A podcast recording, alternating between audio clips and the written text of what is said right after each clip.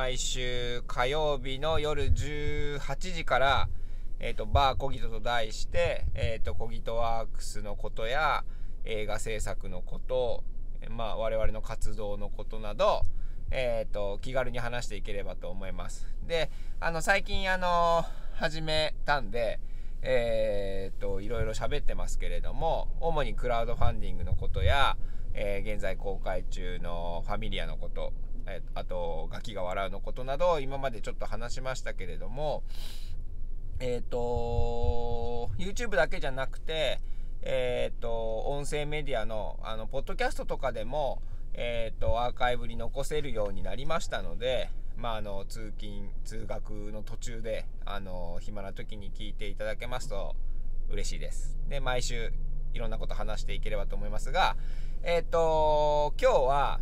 ちょっと最近クラファンのことばかりちょっとお話ししていたので、えっ、ー、と、そのクラファンのページにも書いてある、えっ、ー、と、新作映画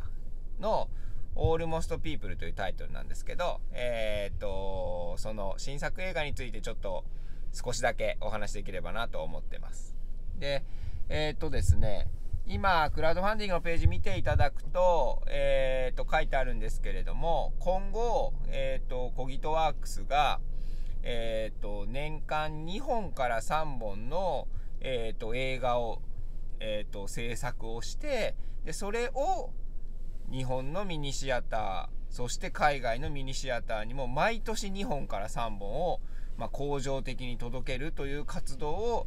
始めて、それの支援をクラウドファンディングで、え、募っているんですけれども、えっ、と、まあ、コギトワークスがもちろん、その、主体となって運営をするんですけれども、ちょっとそれをちゃんとこう、分かりやすく、レーベル、そその作業をするレーベルというんですかね、その、その作品群を集めるレーベルを、ニューカウンターフィルムズというのを立ち上げました。なので今後はニューカウンターフィルムズというレーベルで年間2本から3本制作してその映画を届けるということにします。でもちろんコギトワークスの名義でも、えーと、これまでと同様に、えーと、日本の映画も作りますし海外との共同制作もやっていくとっていう風なんですけれども。であの新作の「オールモスト・ピープルが」えーとまあ、クラウドファンディングのページを見てもらうとえー、と、このニューカウンターフィルムズの第1弾みたいな風にちょっと見えがちなんですけども、実はニューカウンターフィルムズの、まあ、第1弾というよりは、まあ、第0作目っていうのが、このニュー、えっ、ー、と、オールモストピープルになります。で、えっ、ー、と、正式な意味でのニューカウンターフィルムズの第1弾は、えっ、ー、と、今ちょうど仕上げをしている、えーと、作品になりますのででこっちの方はまだちょっとだけ言う、えーと、情報として言えないので、えーと、まずは「オールモストピープルの紹介をちょっとさせていただければと思います。えっ、とですね、まあ、あのタイトルの「オールモストピープルっていう、えー、タイトル通り、まあ、直訳するとほぼ人間ってことですかね。人間未満っていうことじゃないですね。ほぼ人間になるのかな。なんですけれども、えっ、ー、と、どういう内容かと言いますと、えっ、ー、と、とある感情が欠けた4人の、まあ、兄弟姉妹が出てきます。だから4兄弟なんで、その兄弟は家族なんですけれども、えっ、ー、と、お兄ちゃんは、例えば何々が欠けてたり、で、長女は感情のどこかが欠けてたりっていうのが生まれながらにして、えっ、と、欠けている兄弟を題材にしたものです。で、この、一人一人の兄弟4人兄弟を一人一人の監督が、えーと、描くという、えーと、4人の監督4人の兄弟4人の兄弟の作品を4人の監督で作る1本の映画っていう風に、えーと、考えてありますで これ、えー、と当時制作あの今年の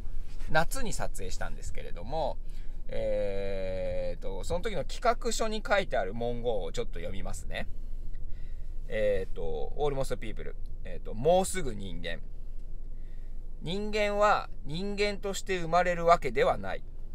人間になるために生まれるのだ。この物語には、あらかじめ感情の欠けた4人の男女が登場します。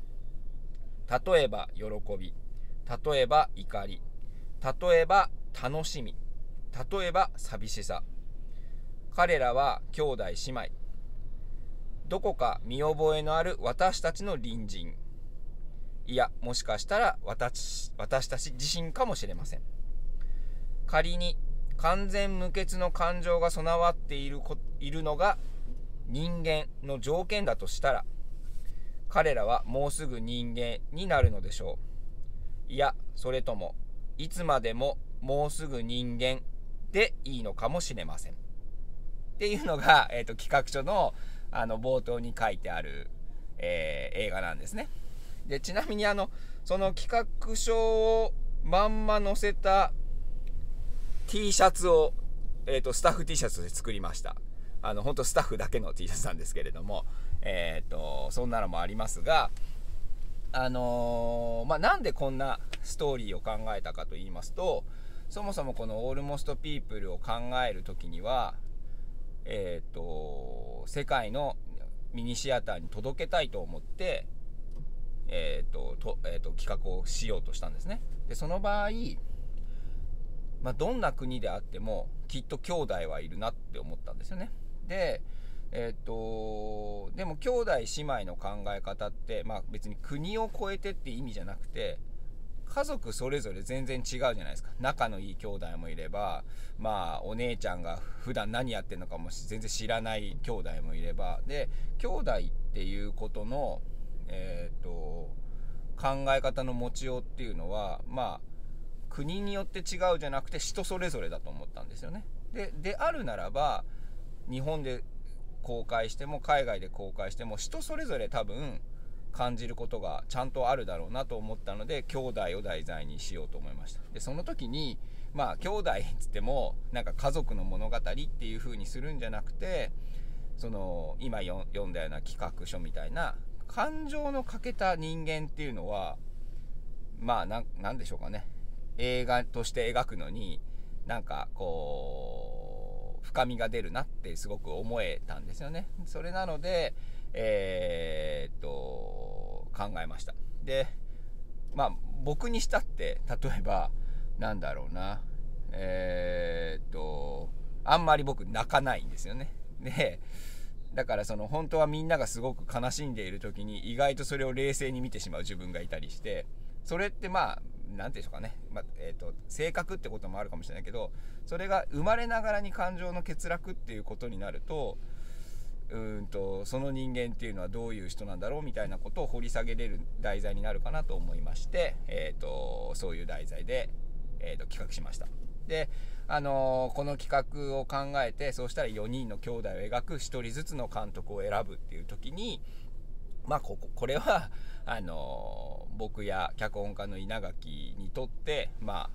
いわば憧れの監督に頼みたいと思ったので、えっと、クラファンのページにも書いてありますけども、えっと、横浜聡子監督そして石井学龍監督。で、えっと、まだ長編はデビューしてませんけれども「ディボック12」という映画で短編を撮った、えっと、加藤拓人監督。でえーと、うちでいうとすずしい木陰を監督していただいた守屋文雄監督。この4人が、まあ、僕にとってもあの一番憧れというか大好きな監督なので彼らに、えー、オファーしました。で今言った順番が長男長女次女次,、えーと、次男次女です。なので横浜さん横浜監督が長男を描いてで石井監督が、えーと長女を描いてで加藤監督がえー、次男を描いて、えー、森谷監督が、まあ、四女ですねを描いた、えーと、作品になっております。でこれあの今日あここまで詳しく言うのは多分今日が初めてなんですけれどもえっ、ー、と2月の初旬にはあのティザーのビジュアルが出来上がりまして